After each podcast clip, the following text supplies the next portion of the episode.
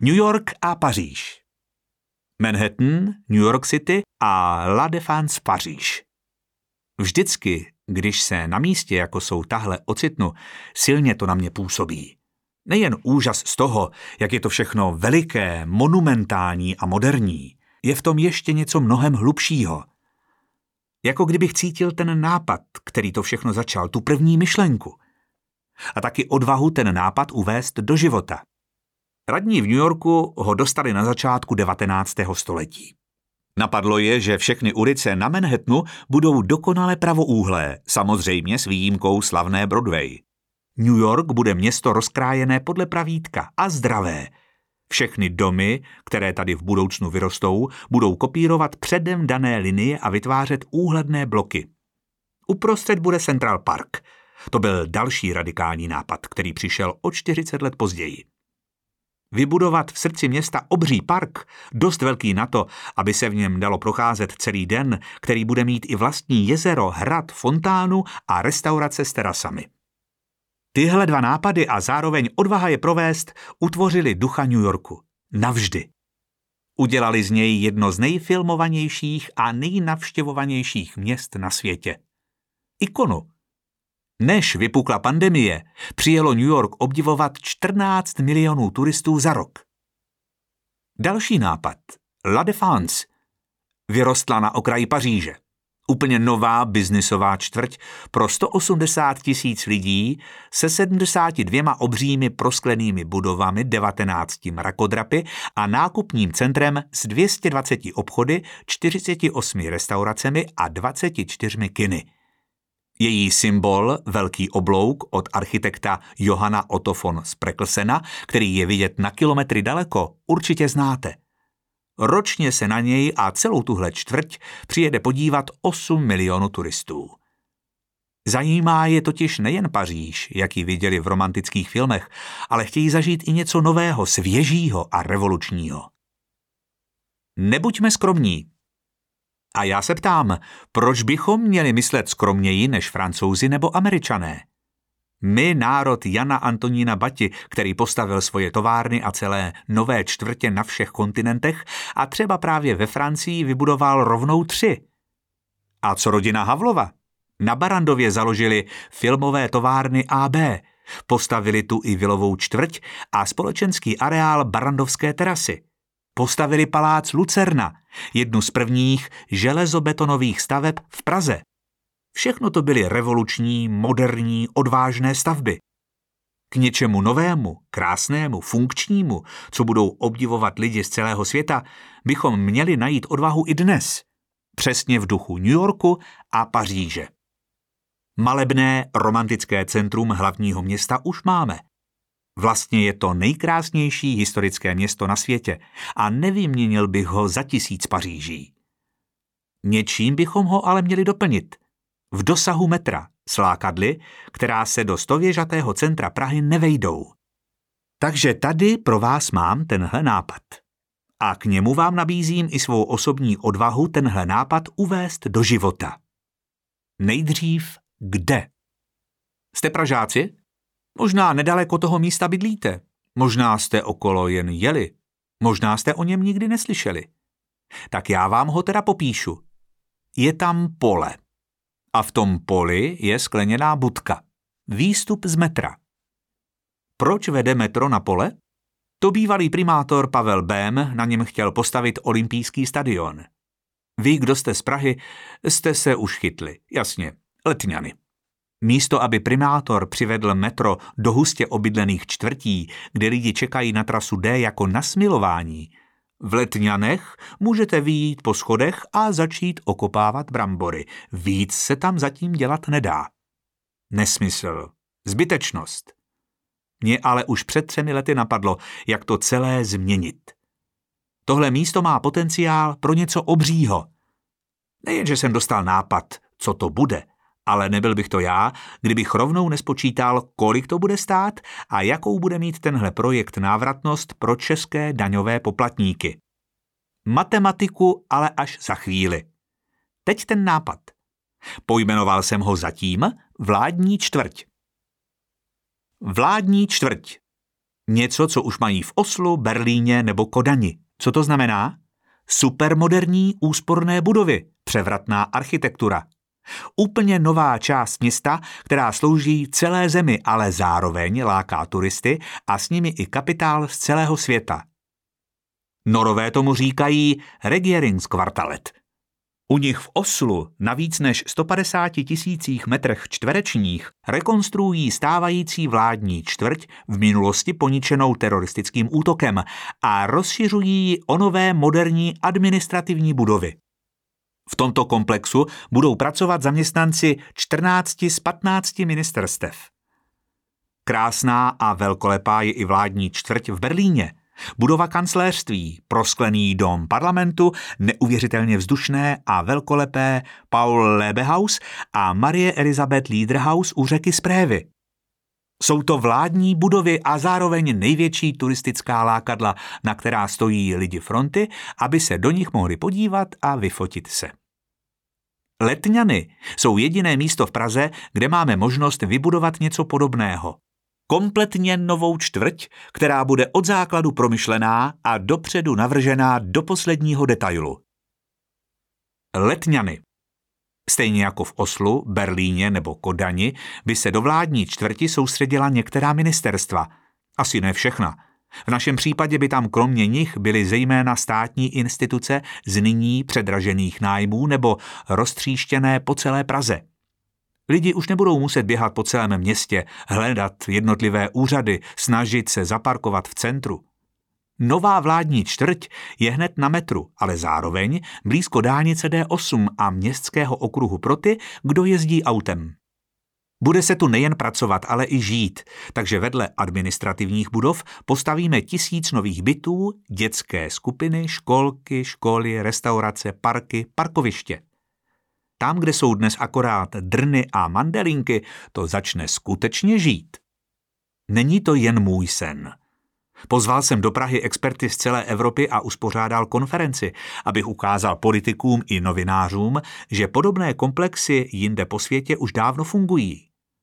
Do Lichtensteinského paláce přijeli experti z Norska, Dánska, Německa, Litvy a Estonska a přednášeli o svých zkušenostech s plánováním, výstavbou a financováním těchto čtvrtí. Taky vysvětlovali důvody, kvůli kterým se rozhodli sestěhovat státní zaměstnance na jedno místo.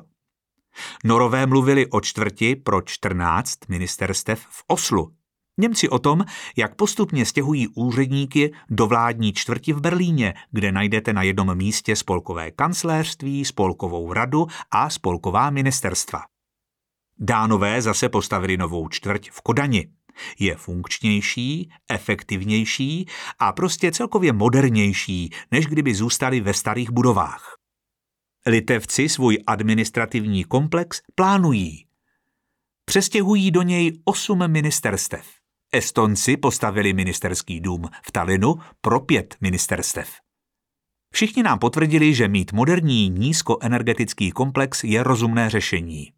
Nejen, že ušetří peníze, zlepší dostupnost pro občany a zefektivní práci úředníků. Taky přinesou spoustu synergií, které se v naší státní správě vždycky těžko hledají. Úředníci budou sedět v energeticky úsporných budovách, v open spaceu, kde si budou moct místnosti modulárně zvětšovat, zmenšovat, přeskládávat pracovní místa přesně podle toho, jak to zrovna potřebují a kde bude dostatek prostoru i na kancly a zasedačky. Samozřejmě tam bude parkování jak pro zaměstnance, tak pro lidi, co si přijedou vyřídit svoje věci. Normální člověk prostě přijde, aniž by musel procházet nepříjemnou vrátnicí v několik set let staré budově, kde se na vás spíš mračí jako na nějakého vetřelce. A vy si v ní skutečně připadáte cizí. Přitom vy to celé platíte. V nových budovách se budete cítit příjemně, rádi v nich pobudete a dáte si dobrý kafe. Centrum Prahy Pražanům. A víte, proč chceme stavět vládní čtvrť mimo centrum? Praha je historický unikát nevyčíslitelné hodnoty a každý, kdo má trochu vkusu, ví, že úřady nemají co dělat v historických centrech měst. Moderní prosklené komplexy patří mimo centrum. Přesně tak, jak to mají v Paříži s La Défense. Co do historického centra naopak patří, jsou historické budovy, ve kterých teď sídlí ministerstva. Budovy samozřejmě zůstanou, ale bez úředníků. Víte, ono v těch krásných starobylých palácích se úředníkům snadno může stát, že si začnou připadat jako králové, vládci, jako někdo, kdo stojí nad námi, občany, voliči. A přitom jsou to vaši zaměstnanci, vy si je platíte. V nové vládní čtvrti budou úředníci pohromadě spolupracovat. Mezi sebou i s vámi. Tak, jak to má být. A v těch palácích? Galerie, ateliéry pro mladé umělce, obchody, byty. Vemte si třeba Ministerstvo pro místní rozvoj, které teď sídlí přímo na staroměstském náměstí. Nedá se tam zaparkovat. Nechápu, proč mají úředníci, kteří vyřizují žádosti na nové školky a chodníky, sousedit s prodejnou Cartier v Pařížské. Postavíme jim vhodnější pracoviště a palác, který teď obývají, plánujeme otevřít široké veřejnosti právě jako muzeum či galerii. Další budovy, do kterých bychom museli investovat spoustu peněz na rekonstrukci, by se mohly prodat a tak by se aspoň část z nich vrátila původnímu účelu, k bydlení. Pomůžeme tím Praze řešit kritický nedostatek bytů. Za kolik? A tím se dostávám k penězům. Na začátku jsem vám slíbil návratnost mého projektu. Tak si pojďme nejdřív udělat malý výpočet. Uvidíte, že peníze na úplně novou, obří vládní čtvrť se našemu státu vrátí do pěti let. Zní to šíleně, co? O takové návratnosti by snil snad i Warren Buffett, nejslavnější světový investor. Ale můj plán je fakt reálný a na dosah ruky. Ušetřil by nám všem daňovým poplatníkům obrovské peníze. Počítejte se mnou. Vybudovat novou vládní čtvrť bude v současných cenách stát přibližně 10 miliard. Předpokládáme, že za prodej budov bychom získali 7,5 miliardy. Zbývá tedy sehnat 2,5 miliardy. Kde?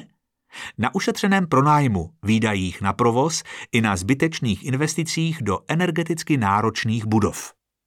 Představte si, že ty krásné, ale energeticky náročné paláce v centru, ve kterých sedí naši úředníci, svou kapacitou nestačí a tak si stát musí další kancly pronajímat od soukromníků. Jen v Praze za to vyhodí náš stát každý rok zhruba půl miliardy.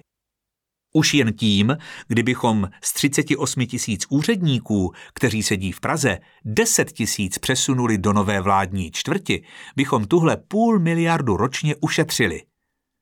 Za pět let bychom tedy ušetřili 2,5 miliardy na nájmu, provozu a investicích do těchto budov. Plus 7,5 miliardy za prodej budov. Dohromady 10 miliard.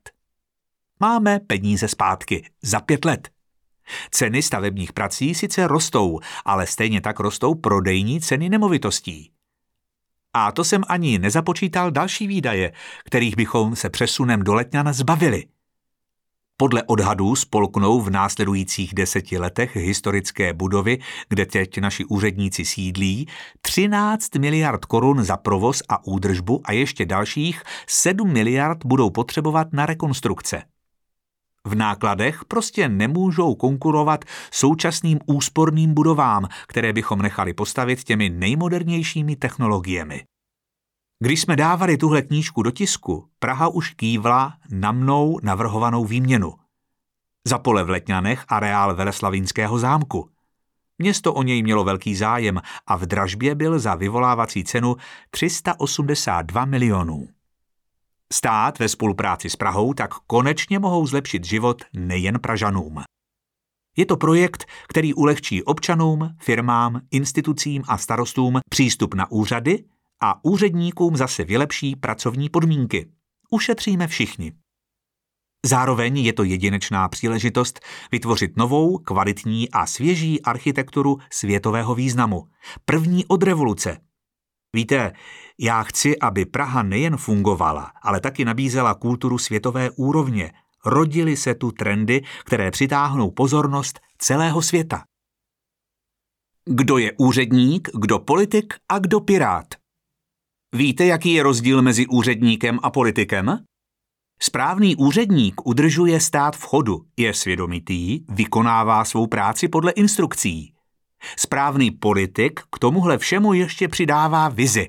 Jde z kůží na trh, aby vybudoval něco nového. Takže musí být nejen svědomitý, ale i odvážný a dovolte mi to slovo originální. Musí mít v sobě něco, co nekopíruje od ostatních, ale co chce sám za sebe prosadit. Vlastní nápady a vlastní energii.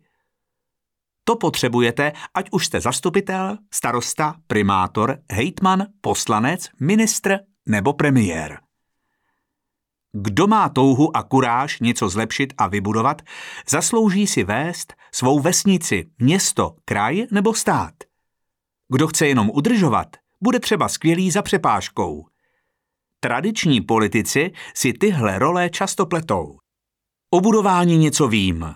Z nuly jsem vydupal firmu s 35 tisíci zaměstnanci.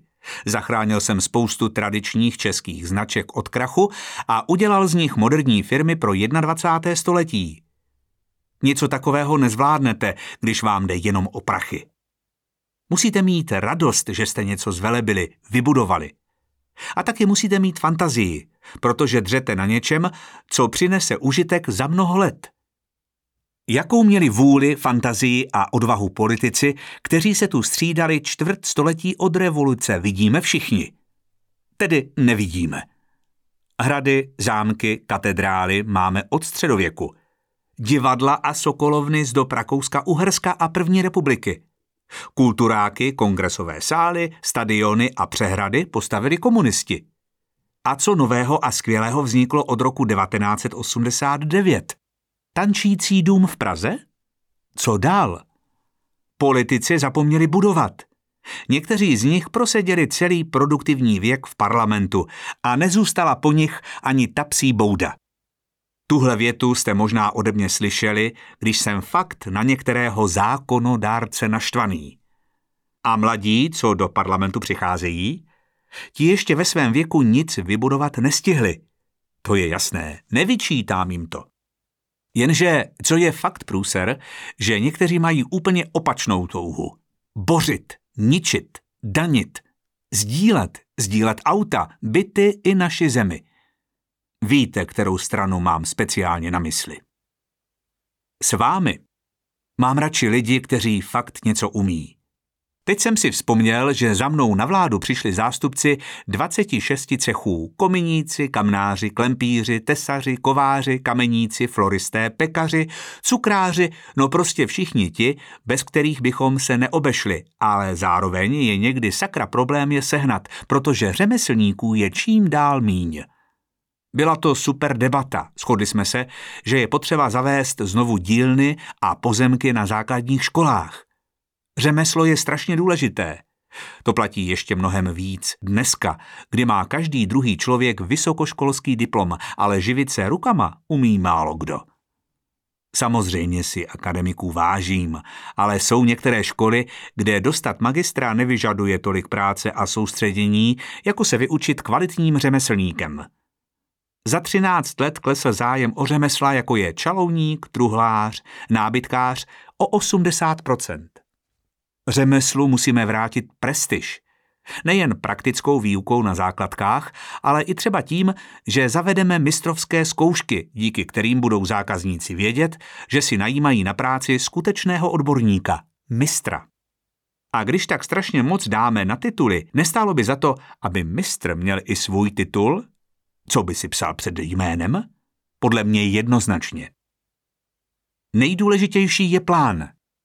Před minulý rok jsme oslavili 100 let od chvíle, kdy vznikla první republika. A pořád na ní vzpomínáme, pořád ji obdivujeme. Vždyť díky práci našich předků byla jednou z nejvyspělejších zemí na světě. Nové železnice, silnice, z nových letišť vzlétla naše česká letadla.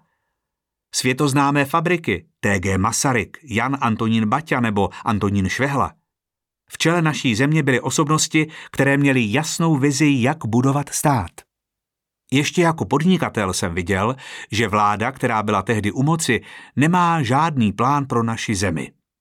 Neměla ho ani žádná vláda před ní, dokonce ani sami ministři nevěděli, co lidi potřebují a co by se mělo budovat. Prostě řešili jen to svoje jedno volební období. A tak jsem dostal nápad. Národní investiční plán. Zrodil se mi v hlavě, když jsem před devíti lety začal objíždět všechny kraje, města a vesnice. Měl jsem mžik. Tak říkám tomu, když mi bleskne hlavou nápad. A napsal jsem o tom plánu do knížky, kterou jste možná v té době četli, o čem s ním. Od té doby jsme vyhráli volby a země se stal premiér. Nikdy jsem ale nepřestal jezdit po republice a dál jsem zjišťoval, co kde lidi potřebují. Do Národního investičního plánu jsme naskládali 20 tisíc projektů, které budou stát 8 tisíc miliard korun a pokud všechno pošlape jak má, budou se budovat dalších 30 let. Nic takového tady ještě nebylo. Tenhle plán přesahuje jakékoliv volební období a přesahuje i můj vlastní život. Jsou v něm zanesené všechny projekty ve všech krajích. Je to katalog, podle kterého jedeme – Hned, jak bude nějaký projekt připravený, dáme na něj peníze a jde se stavět. Žádný ministr ani premiér už se nebude moct vymlouvat, že je ve funkci nový. Projekty jsou jasně dané a jde jen o to v nich pokračovat. Jak jsem tehdy říkal v televizi, kdybych byl Harry Potter a měl kouzelnou hůlku, tak ty projekty proměním hned teď ve skutečnost.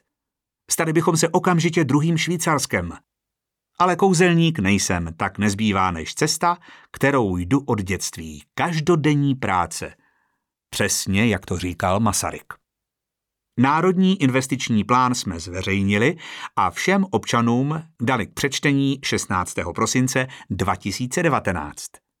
Dva roky poté, co jsme vyhráli volby. Byla to brutální dřina. A jsou v něm třeba tyhle projekty, které se právě rozbíhají a taky spousta dalších, které teprve spatří světlo světa. Chlouba světové medicíny. Nejdřív pojďme do krče. Stojí tam IKEM, Institut klinické a experimentální medicíny. Legenda, naše chlouba, a to nejen národní. Je to třetí největší transplantační centrum v Evropě. Zachraňují tu životy lidem, kteří potřebují nové srdce, plíce, ledviny, játra, slinivku. Před dvěma lety jsme tam rozjeli jednu z největších investic do zdravotnictví v posledním desetiletí. Dva úplně nové pavilony, kde bude i super specializované centrum s nejnovějším vybavením za celkem 1,05 miliardy korun. Z peněz ministerstva zdravotnictví jde 603,7 milionů korun. Byl nejvyšší čas do toho jít. V IKEMu mají čím dál víc případů. V roce 2018 tady transplantovali 333 orgánů, o rok později už to bylo víc než 500. Zároveň se starají o skoro 5000 pacientů po transplantaci. Jezdí sem lidi z celé republiky. Je potřeba zvýšit kapacitu pro pacienty, kteří potřebují specializovanou léčbu kardiovaskulárních chorob, poruch metabolismu nebo právě transplantaci orgánů. Stavba nových pavilonů už začala. Klepli jsme základní kámen a hotovo by mělo být v roce 2023. Vznikne nový společný urgentní příjem, oddělení ARO kardiologická, metabolická a angiologická jednotka intenzivní péče. Taky se rozšíří ústavní lékárna, technické zázemí nemocnice, vznikne 56 nových lůžek, 7 nových podlaží v jedné části a 4 ve druhé se skoro 15 tisíci metry čtverečními nových ploch. Těším se na to. Nejen kvůli pacientům, ale i personálu, který bude mít ještě lepší podmínky a modernější prostředí. Ambiciózní kampus Albertov. Ty největší zdravotnické projekty bychom měli. A co věda a vzdělávání? V tom taky máme obrovské ambice. Naše Univerzita Karlova je národní symbol a já ji chci posunout na další úroveň. Jak? Odpověď je kampus Albertov a jeho dvě špičková vědecká pracoviště Biocentrum a Globcentrum – Probral jsem je dopodrobna s panem rektorem Tomášem Zimou. Biocentrum. víc než 15 000 metrů čtverečních pro laboratoře s 810 zaměstnanci a 405 studenty. Špičkové pracoviště biomedicínského výzkumu, kde se budou testovat léky a látky proti infekčním, metabolickým a nádorovým onemocněním. Imunita, genetika, genomika a bioinformatika, chemická syntéza, materiálový výzkum a nanotechnologie, spektrální a strukturní výzkum materiálů. Tohle jsou obory, které půjdou v 21. století brutálně nahoru a my budeme mít pracoviště na světové úrovni, kde se experti ze všech těchto odvětví budou potkávat, zkoumat a předávat si zkušenosti. Glob Centrum Tady se bude odehrávat výzkum procesů, které neprobíhají v těle, ale v celé společnosti. Centrum studia globálních změn. Co všechno se pod tím ukrývá? Tak třeba změny klimatu a atmosférické procesy, dynamika přírodních procesů a změn krajiny, sociálně geografické a demografické projevy globálních změn, sociální epidemiologie, geodynamika, geochemie, biogeochemie, toxikologie, ekosystémy, biodiverzita a biologické invaze a geoinformatika – a protože se jedná o extrémně složité procesy, kde všechno souvisí se vším, musí na jejich výzkumu spolupracovat věci z nejrůznějších oblastí. Hlavně geografové, geologové, biologové a matematici. Upozorňuju, tohle je naprosto mimořádná chvíle v dlouhé a slavné historii Univerzity Karlovy, příležitost, která přichází jednou za století. Biocentrum a Globcentrum se stanou domovem špičkových vědců nejen z Česka, ale z celého světa. Podílet se na něm budou tři velké fakulty – přírodovědecká, matematicko-fyzikální a první lékařská. Po dlouhých sto letech to bude první velká stavba Univerzity Karlovy v centru Prahy. Albertov známe všichni jako místo, odkud 15. listopadu 1939 vycházel pohřební průvod za studenta Jana Opletala, zavražděného nacisty, a kde 17. listopadu 1989 začala studentská demonstrace proti komunistům. Albertov je ale taky jedním z největších areálů Univerzity Karlovy, kde studuje, bádá, sportuje a žije několik tisíc studentů a akademických pracovníků univerzity, kteří nutně potřebují moderní vědecká pracoviště, špičkově vybavené laboratoře, učebny, ale taky menzy a místa pro setkávání. Je to neuvěřitelně velkorysý projekt a nevím, jestli se ho dožiju v jeho plné kráse. Ale jsem s tím v pohodě. Stavíme ho pro naše děti a vnuky a spoustu generací studentů a vědců, kteří přijdou po nich. S vámi. A zase jedna vzpomínka. Byli jsme v Izraeli na velkolepé ceremonii k výročí osvobození Osvětimi v památníku Yad Vashem, kam se sjeli významní státníci z celého světa. Měl jsem tu čest se tam potkat s Češkami, které přežili holokaust. Paní Evou Morris, paní Evou Grossman a paní Chavou Linden, která se tajně narodila v Terezíně, kde bylo zakázané rodit. Paní Eva Grossman vyprávěla, jak jako malá holčička přečkala válku. Před nacisty se ukrývala tři roky v Dědečkově zahradě ve Dvořákově ulici v Chlívku, v zahradním domku a na dalších místech. Jde vám z toho mráz po zádech. Uvědomíte si, jakou cenu má život – na všech třech dámách bylo strašně moc vidět, jakou mají radost ze života. Bylo to fascinující.